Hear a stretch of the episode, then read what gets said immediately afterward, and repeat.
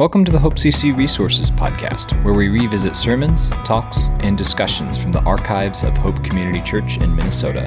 If you would like to find more resources from Hope Community Church, please visit hopeccresources.com or download the Hope CC app. Today's resource is a message by Pastor Cor Chmieleski called Put to Death the Misdeeds of the Body.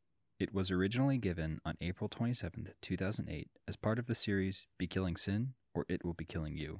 You can find all other messages from this series by visiting hopeccresources.com or by downloading the Hope CC app.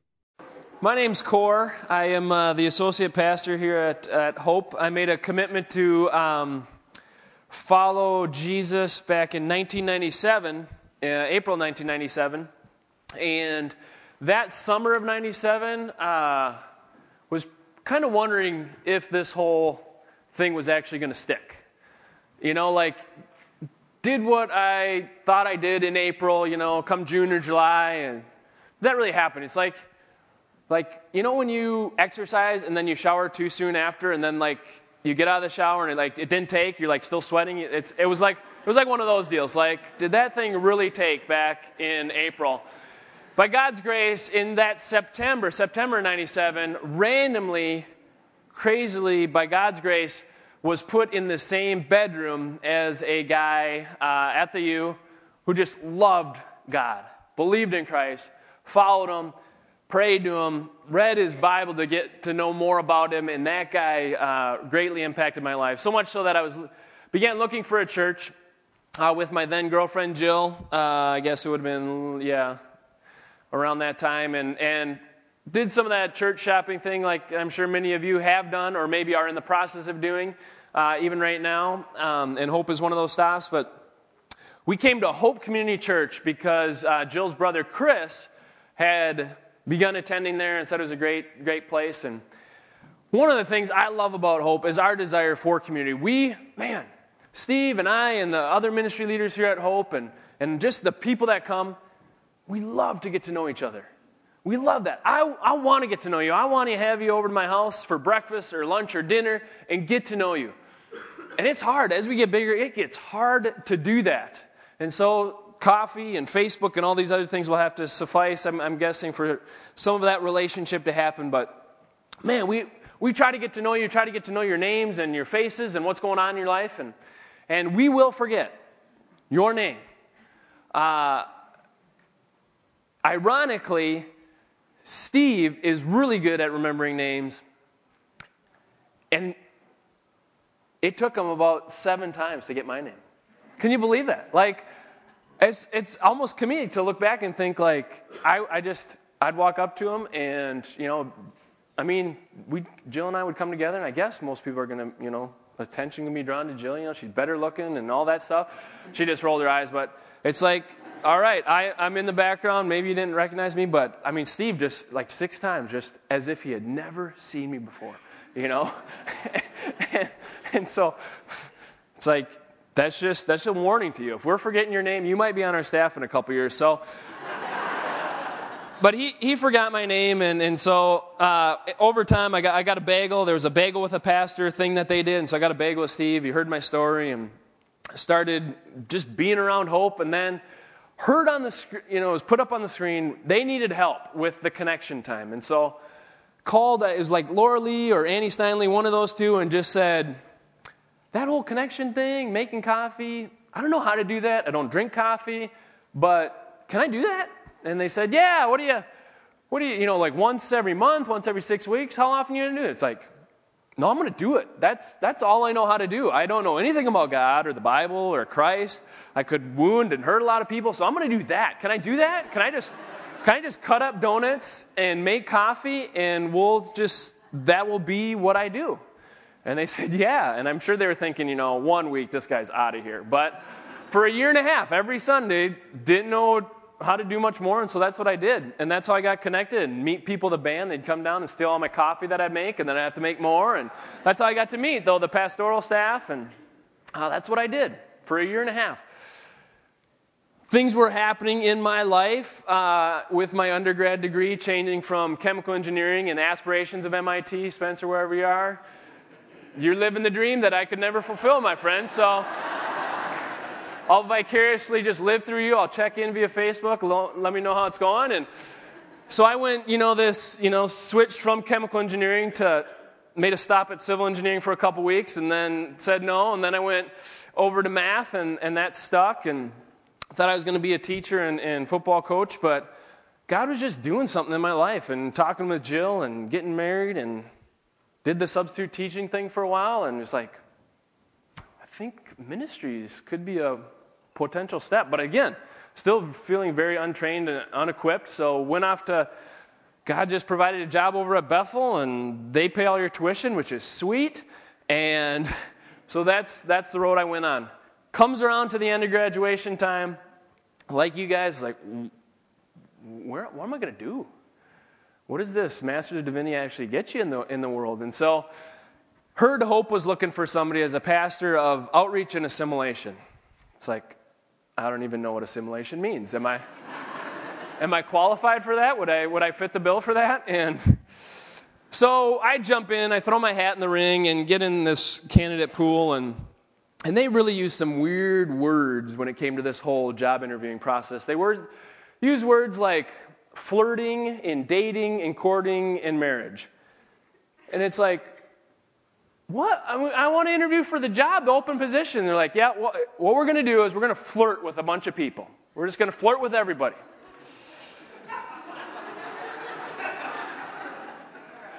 then we'll make the decision to, you know, date some of them.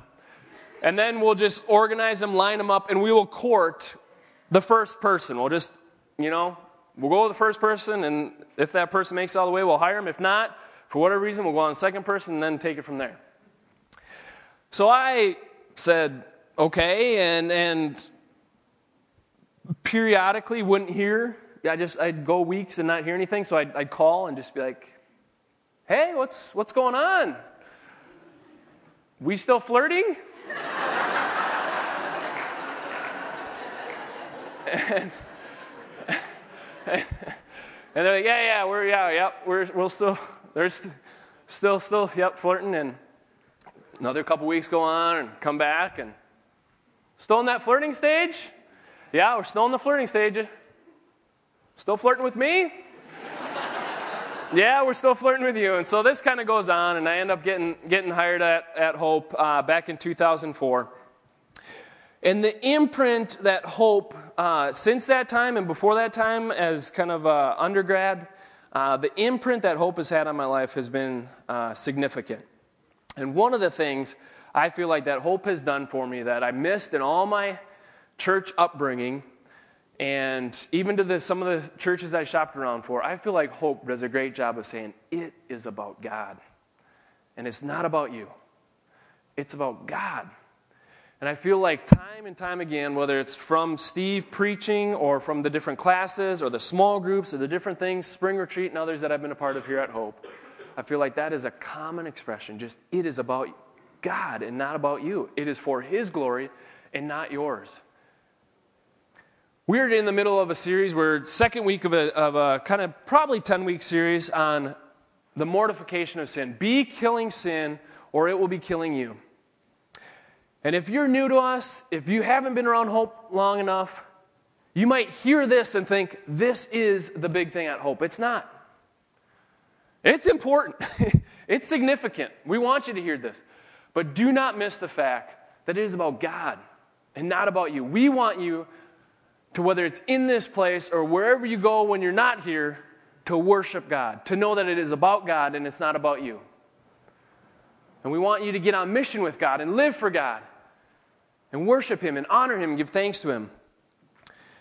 We are in the second week of a series called Be Killing Sin or It'll Be Killing You. But each day, I'm really, I'm really thankful to Steve. Uh, since we've got into this and been studying this, he's come up with three things that he prays every morning. I want to list them for you. Number one, worship God. He does not want to lose focus in this effort to kill sin in his life. And as he preaches about it and teaches about it, and encourages us to kill sin in our lives, he does not want to miss out on the main point, which is God. Number one, when he wakes up in the morning, I want to worship God. Number two, he wants to kill sin. He says, What can I do to kill sin in my life? To root it out, to kill it, to weaken it, to obliterate it? What, what can I do? And then number three says he wants to do as much damage to the kingdom of darkness as possible that day. As he wakes up, and this, I don't know how long this has been going on since we've been studying this, this book as pastors, but he's been praying those three, things as he wakes up. I think it's a great, a great example for us. The outline of the sermon series, we're in uh, week two. Last week we looked at what is sin. Steve did a great job from Genesis to Revelation, t- taking a look at what is sin. And some of you may went onto his blog and talked, just kind of gave your definition of sin, how you understand it, how you see it uh, played out in the in the Bible. This week we're going to move on to the second part. Why is the mortification of sin critical? And Steve will then follow it up with two more sermons dealing with that. That'll take us through chapter four of the book. If any of you are, are following along at home, um, these next three sermons will cover chapters one, two, three, and four. There are three more or four more books out there. Also, it's online. Steve mentioned that last week. And then you'll see the ensuing weeks, uh, the different topics that we'll, we'll study. I want to just hit real briefly, for those of you who maybe weren't here last week, what is sin? Lots of passages were, were shared. Uh, I want to take you to Romans 1, verses 18 to 25. This is where I get my uh, understanding of sin from. Been memorizing parts of Romans. Really great book. Love it. Um, says this For the wrath of, of God is revealed from heaven against all ungodliness and unrighteousness of men who by their unrighteousness suppress the truth. For what can be known about God is plain to them because God has shown it to them. For his invisible attributes, namely his eternal power and divine nature have been clearly perceived ever since the creation of the world and the things that have been made, so they are without excuse. Ever since the creation of the world, his invisible attributes, his eternal power and divine nature. I want to highlight those two things for you eternal power and divine nature. For me, I'm going to use words interchangeably within this sermon. When I talk about eternal power, I'm going to be, I'm going to be sometimes referencing it as the greatness of God. Eternal power, His long lasting, His everlasting power, His greatness.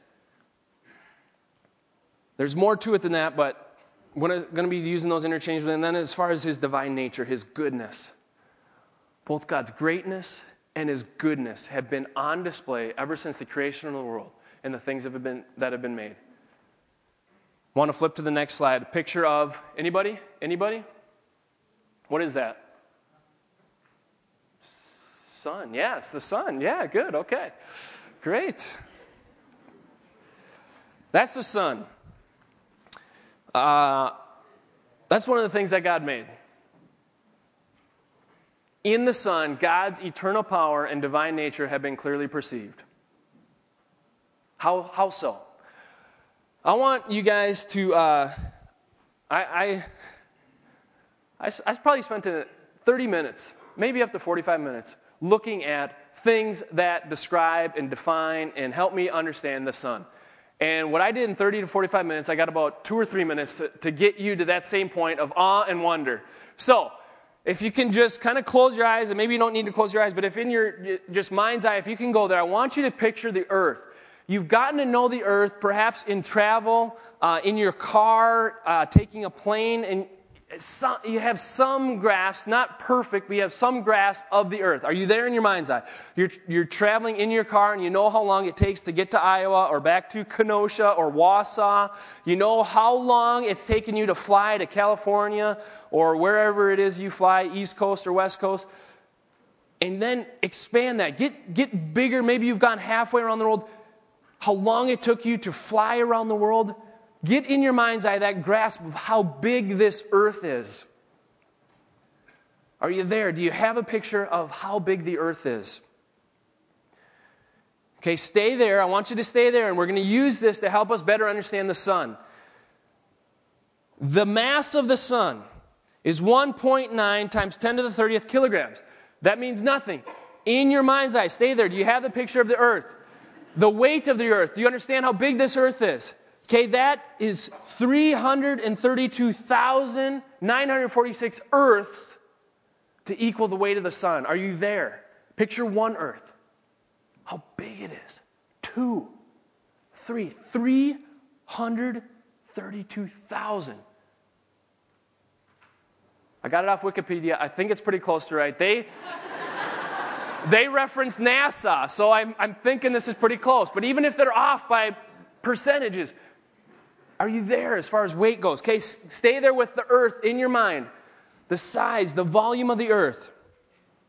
Okay, the volume of the sun being 1.4 times 10 to the 27th meters cubed, 1,300,000 earths to equal the volume of the sun. Are you there? Think of multiplying the earth that many times, putting that many earths inside the sun.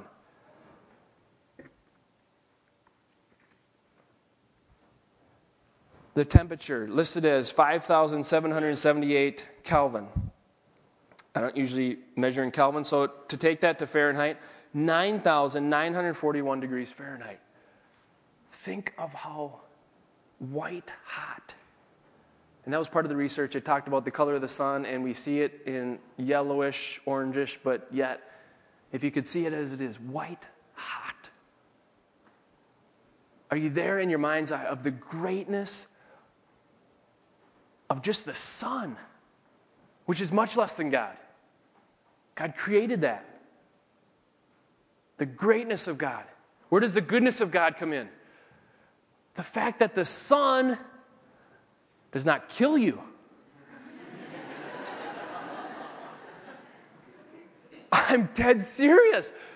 Think of that the power, the magnitude, the awesomeness of the sun, and the fact that it doesn't kill you, but in fact nourishes the earth, nourishes plants, nourishes us. So God puts it 1.4 times 10 to the 11th meters away from us, a distance such that it gives life and it yields life, but then totally just wipes us out. 8.31 minutes at light speed. That's how far God puts it away from us so that it can be good. That eternal power, that divine nature, have been, been clearly perceived. Every one of us has seen the sun. Every one of us in the history of the world has seen that on display. The greatness and goodness of God. So we're without excuse. For although they knew God, they did not honor him as God or give thanks to him, but they became futile in their thinking, and their foolish hearts were darkened. Claiming to be wise, they became fools and exchanged the glory of the immortal God for images resembling mortal man and birds and animals and reptiles. Therefore, God gave them up in the lusts of their hearts to impurity, to the dishonoring of their bodies among themselves, because they exchanged the truth about God for a lie, and worshiped and served the creature rather than the Creator, who is blessed forever.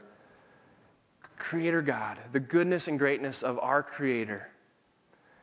And somehow in sin, we claim to be wise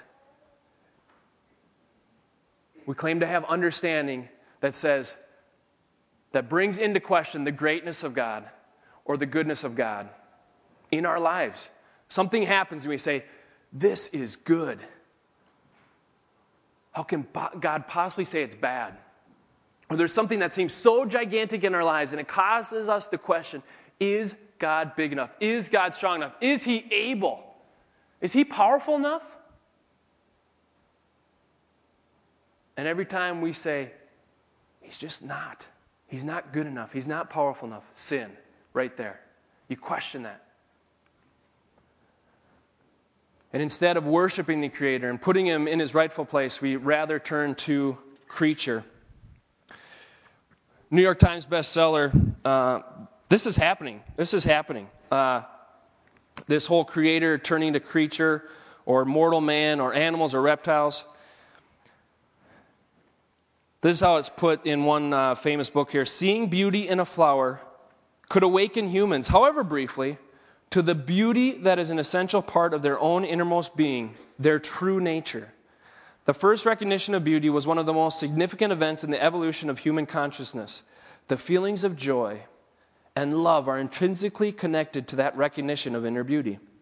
Without our fully realizing it, flowers would become for us an expression in form of that which is most high, most sacred, and ultimately formless within ourselves, that we haven't quite become like the flower. Flowers more fleeting, more ethereal, and more delicate than the plants out of which they emerged would become like messengers of another realm, like a bridge between the world of physical forms and the formless. They not only had a scent that was delicate and pleasing to humans, but also brought a fragrance from the realm of spirit. Using the word enlightenment in a wider sense than the conventionally accepted one, we could look upon flowers as the enlightenment of plants.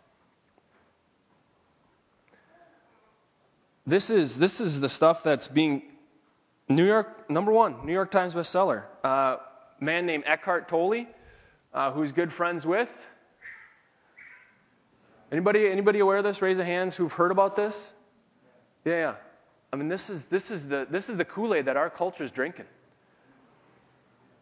This is exchanging the glory of God.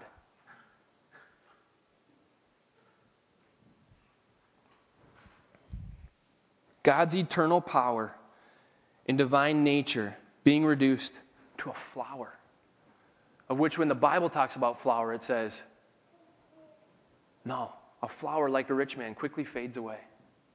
And here, the flower being all the most sacred, the most true.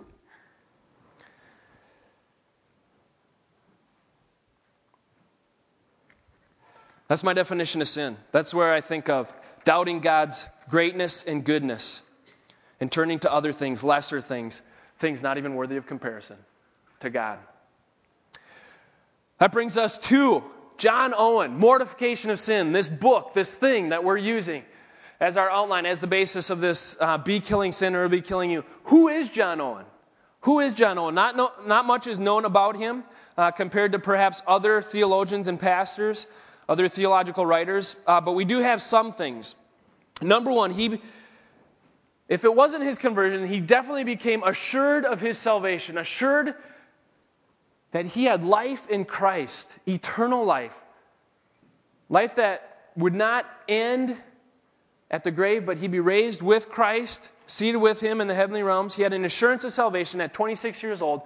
He went to hear a guy, but that guy wasn't there, and so there was a fill in. JV guy, guys like me, gives me hope. Uh, this guy, with one comment, brought John Owen to the place where he was assured of his salvation. The guy said, Why are you fearful, O you of little faith? John Owen, realizing he had doubted the greatness and goodness of God, boom, just assured of his salvation in that. Number two, marriage of 31 yield 31 years yields 11 children all but one die in infancy his life was marked by continual loss. That last daughter got married, came back shortly after being married, died of tuberculosis. His wife dies eight years before he does. His life marked by continual loss. On average, every three years during his adult life, he lost a kid. Number three, he publishes his first book in 1643. It marks him as a Calvinist and a confrontational writer. He's speaking out, he's talk about revealing Arminianism, felt like his salvation, the assurance of his salvation, how that all worked out. Yes, preacher, this word, this specific question, you have little faith, that comes to him, he's just like, God planned that. God did that. He worked that. And became part of his theology, a strong, strong belief in predestination, God causing everything, sovereign, bringing it about, making it happen. And so he writes this book and it marks him as a Calvinist and a confrontational writer, willing to engage in theological debate. He's a pastor, number four there, which means he's not just an academic writing all these books and articles disconnected from people, he's involved with people. It talks about him choosing to sleep four hours a night so that he can keep up the rigorous schedule with which his life demands being a pastor, being a writer, being a theologian, being a, a father uh, being a husband, all these things. And actually, probably uh, at the end of his life, he feels like he points back to that rigorous schedule and doing all these things, probably what shortened his life.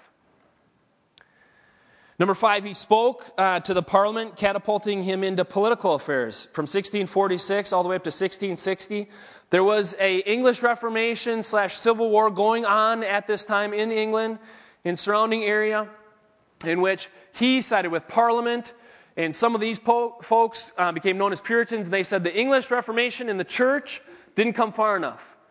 You guys are holding too much to the traditional old church. It didn't come far enough, and so he separates himself, puts him on a, uh, a different front than the monarchy and the Church of England. And he's, for 14 years, he's just back and forth within this political controversy and spiritual controversy around the church. So much so that in 1660, the monarchy definitely has control. Charles II, and he is viewed as a fugitive pastor, and even pastors, I think it was like a couple thousand, are just barred from the pulpit in 1662. So he is underground in different places, still writing, still teaching, still trying to pastor, still trying to get words of encouragement out. So that's some life changing events, life marking events of John Owen. What is he known for? What is, because those events really aren't what he's known for. What is he known for? This quote says, More important than all is a diligent endeavor to have the power of the truth professed. Things that we say about our faith, and contend for? Abiding on our hearts, that we may not contend for notions, but that we have practical acquaintance within our souls.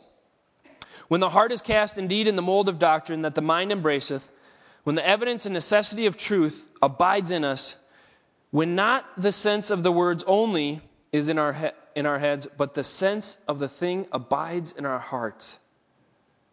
Sum it up when we have communion with God in these doctrines that we contend for, then shall we be garrisoned by the grace of God against all the assaults of men. Then shall we be prepared, ready by the grace of God against all these assaults of men. Worship God, number one. Worship God, communion with God, what He is known for. Number two, killing sin mortification of sin. I hope I may acknowledge in sincerity that my heart's desire unto God and the chief design of my life, in the station wherein the good providence of God has placed me, are that mortification and universal holiness or universal obedience in everything may be promoted in my own and in the hearts and ways of others to the glory of God, that so the gospel of our Lord and Savior Jesus Christ may be adorned in all things on his list worship God, kill sin. And then he looks around and he sees sin, different evidences, three of them, of sin in the church happening at the time amongst professors. People say, I'm a Christian, and they profess things. And he's saying, Are these truly abiding in your hearts? Because that's what I see. Those are the visible things I see.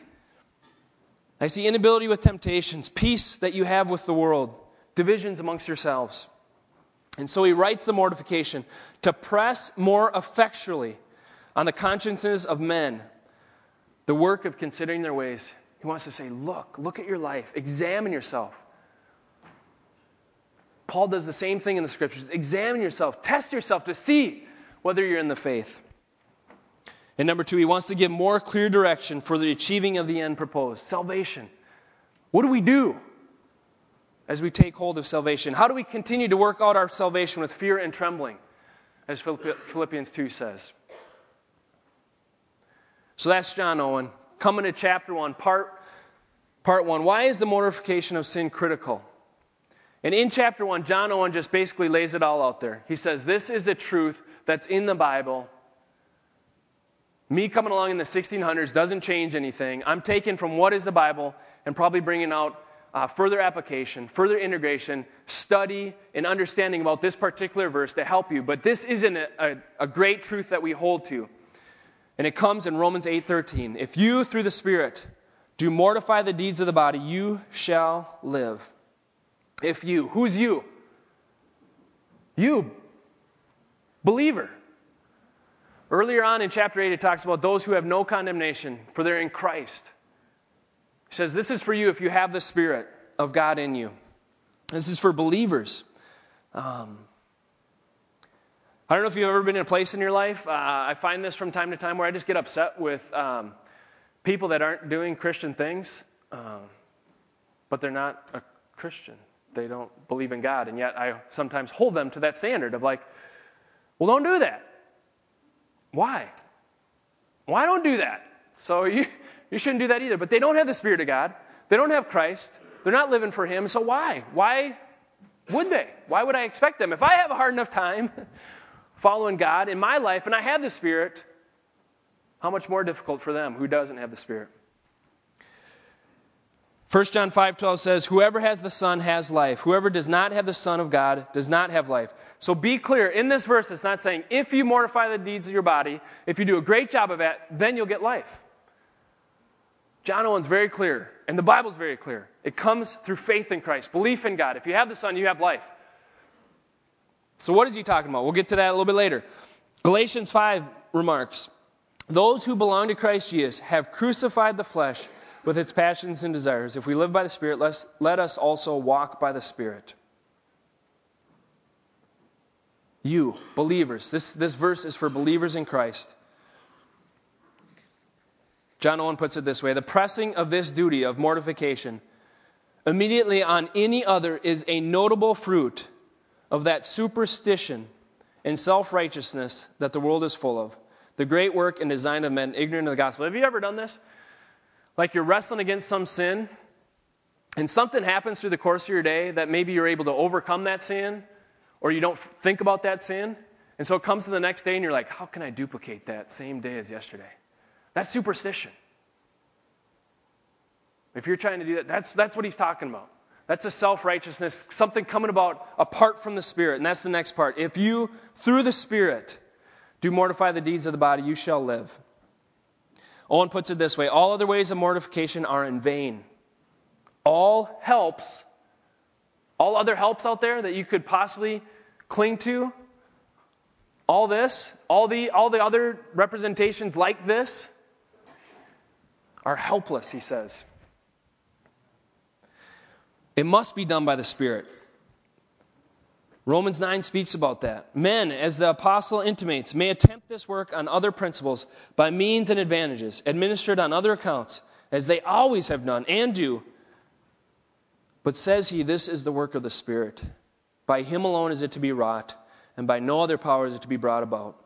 Mortification from a self strength, carried on by ways of self invention, unto the ends of self righteousness, is the soul and substance of all false religion in the world. One of the earmarks of this book, A New Earth Awakening to Your Life's Purpose, is somehow you're going to overcome ego. And the author is smart enough to help you overcome ego. He's figured it out how to overcome ego. Does anybody see anything ironic about that statement? Just such a statement is an arrogant statement. I mean, that, that is ego. We need the Spirit. It's through the Spirit that we're able to mortify the deeds of the body. It says this in Romans 7 My brothers, you also have died to the law through the body of Christ, so that you may belong to another, to him who has been raised from the dead, in order that we may bear fruit for God. For while we were living in the flesh, our sinful passions, aroused by the law, were at work in our members to bear fruit for death. But now we are released from the law having died to that which held us captive, so that we serve no more under the old written code, but in the new life of the Spirit. The old life has died. There's no means that the old life can use now in the life of the Spirit. Romans 8:12 also. So then brothers and sisters, we are debtors. We're indebted but it's not to the flesh and to live according to the flesh. We're not indebted to the flesh, we're indebted to the Spirit because the Spirit brings life. If you want to mortify the deeds of the body, it comes out through the Spirit. What is this body and what is mortification? This idea of mortifying the deeds of the body. Are all the deeds of the body bad? No, it can't possibly mean walking, sleeping, those kind of things. So, what does it mean? What does this body refer to? I love Owens, and boy, it's tough to get a better definition of the body than, than what he puts here. The body, then, here is taken for that corruption and depravity of our natures, whereof the body in a great part is the seat and instrument, the very members of the body being made servants unto righteousness.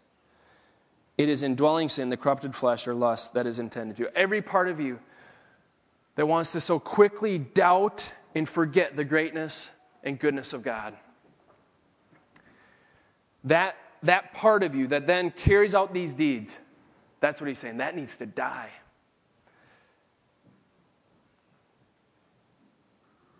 Mortify, this verb is used once in the New Testament, right here.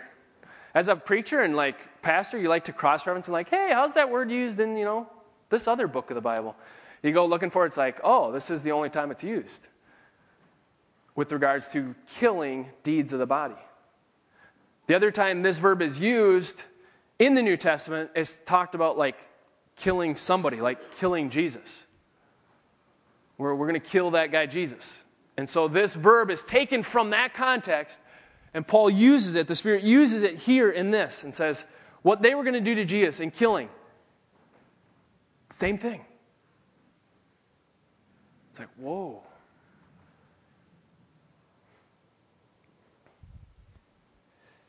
Owen says, To kill a man or any other living thing is to take away the principle of all his strength, vigor, and power, so that he cannot act or exert upon forth or put forth any proper actings of his own. So it is in this case. Indwelling sin is compared to a person, a living person called the old man, with his faculties and properties, his wisdom, craft, subtlety, strength. Stop right there. Any of you guys played sports against somebody who's like markedly older than you, 10 to 15 years older than you, and just surprised at their ability to like compete? Anybody? Am I the only one? Like, I'll go play basketball, and these guys will be like gray hair, like, I'm gonna wipe the floor with you. And they like, they've learned, they have this. Faculties, properties, wisdom, craft, subtlety, strength. They have that. That old man, he's good. I we went down to Texas, played with my great uncle. He's like 70s, this is a couple years ago now. Played golf. And that guy could hit no further than 150 yards. We tell him the scores at the end. He beat me. I'm like, there it is, man. Craft. He's got faculty as an old guy. He's got skills.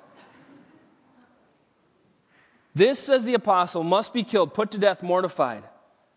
That is to have it, its power, life, vigor, and strength that produces its effects taken away by the Spirit. If you look at sin in your life as that old man, man, does sin not know where you are weak? When you are tempted? What times of the day? What situations? What environments? He's an old man, crafty, subtle, wily. Wants to take you out. We need to kill him for the purpose that we might live. I don't know exactly what that all means. You shall live. I, I, I, presume that for each of us it's a little bit different. I presume that just like our relationship with God differ, so does this application.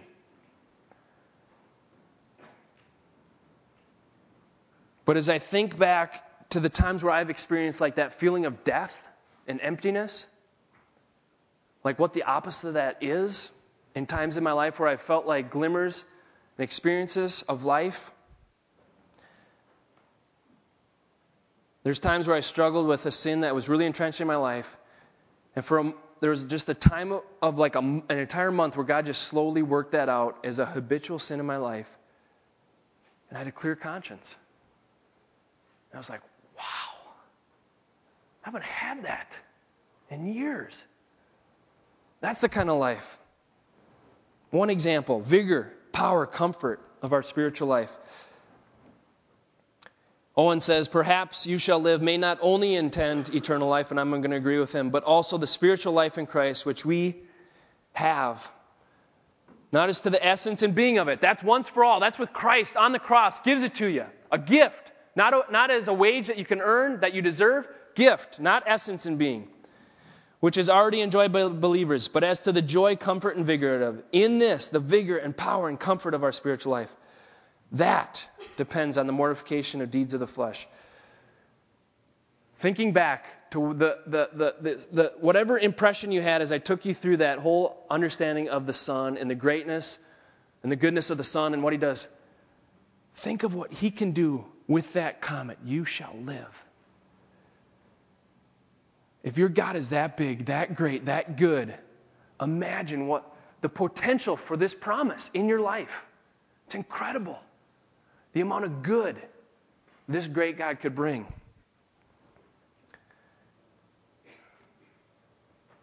One word I haven't talked about if. If you, by the Spirit, mortify the deeds of the body, you shall live. Why is the mortification of sin critical? Ultimately, it comes down to your choice, your decision, a decision of the will to say, God, I will kill that sin in my life. Owen puts it this way there's a certain infallible or unfailing connection and coherence or consistency between true mortification and eternal life. He's saying there is a connection. This is how you take hold of that eternal life and receive the gift of God. If you do mortify, you shall live. It's a promise. If you use this mean, you shall obtain that end. And herein lies the motive, the critical nature, the why, the big why of mortification of sin. And it's the enforcement of this duty prescribed. And what comes right before verse 8:13 is earlier earlier in verse 13 it says, "For if you live according to the flesh, you will die." If you live according to the flesh, you will die. This is a struggle. It's hard. Each of us at a different place. I want to I want to highlight one person's struggle and how they uh, wrote it down on the back of a communication card. I've secured this person's um, willingness to have this shared. It's uh, I've made it anonymous, and uh, this is what it looks like. This battle to mortify sin. All week long, I starved. This is on the back of a communication card, something that he wanted Steve and I to pray for. All week long, I starve for what God forbids, even though I know it's poison. I'm afraid my needs won't be met. Pray that I have the courage to get past this and return to the Lord. My world, the world I live in every day, is a pit of temptation in which I sometimes dream of falling. These dreams haunt me. I'm split between my desire to love God and my desire to throw myself into something that would break his heart. And I'm to pretend like I don't have this struggle. Yet, even while I pretend I'm not Humpty Dumpty fallen from the wall, I flirt with the enemy, almost compulsively, just to keep the door to sin open in case I might otherwise miss out on something. That's the struggle. The goodness and greatness of God in doubt, in question, wanting to keep the door of sin open a little bit so as to not miss out. I want to share a little bit of my processing in this and, and my own personal wrestling with, with these words and the words of Scripture, and I feel like the question that God has brought to me is this How much longer will you continue to believe that the pleasures of sin are worthy of comparison to the life I, the good and the great one, can give? Oh, you of little faith. That's the question that comes to me and has been coming to me this week the pleasures of sin are not even worthy of comparison to the greatness and the goodness and the life that God can bring. I want to ask if you'll do something. I want to ask if this day, the rest of this day, and the rest of this week, each of the next six mornings until we see each other again, if you will make a commitment to worship God, to kill sin, and to do as much damage to the kingdom of darkness as possible. And I know a bunch of you men are going to have a first application tonight at softball where you're going to get the chance to kill certain sins that creep up every softball season. But wherever you're at, will you make that commitment to worship God, to kill sin, to do as much damage to the kingdom of darkness as possible? Because the promise, the beauty of the promise is if you, by the Spirit, put to death the misdeeds of the body, you shall live. Will you pray with me?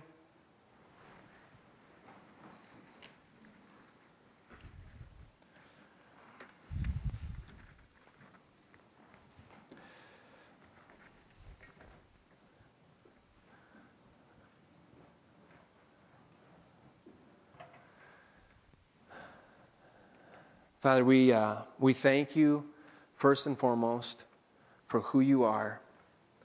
You are a great God and you are a good God, and we look no further than the cross. The Son does reveal your eternal power and divine nature, but the Son, Jesus, has shown us all the more clearly your greatness and goodness towards us. God, I pray for each one of us. Uh, perhaps people are in here this morning needing to hear about your goodness and greatness. Perhaps there's people in here needing to hear that they need to mortify that sin, to weaken it, like an old man, to rob it of its vigor, to rob it of its strength, to do whatever they can to mortify that sin in their life. Maybe they need to hear that this morning. And for those that by your grace, are worshiping you and killing sin, maybe they need to then step out in faith and do as much damage to the kingdom of darkness as possible, talking to a friend, talking to a coworker, praying for somebody. sign up for the 24 hour prayer, encouraging somebody in the faith, explaining a truth to somebody who doesn't believe. Maybe they're able to share the hope for what they have in you.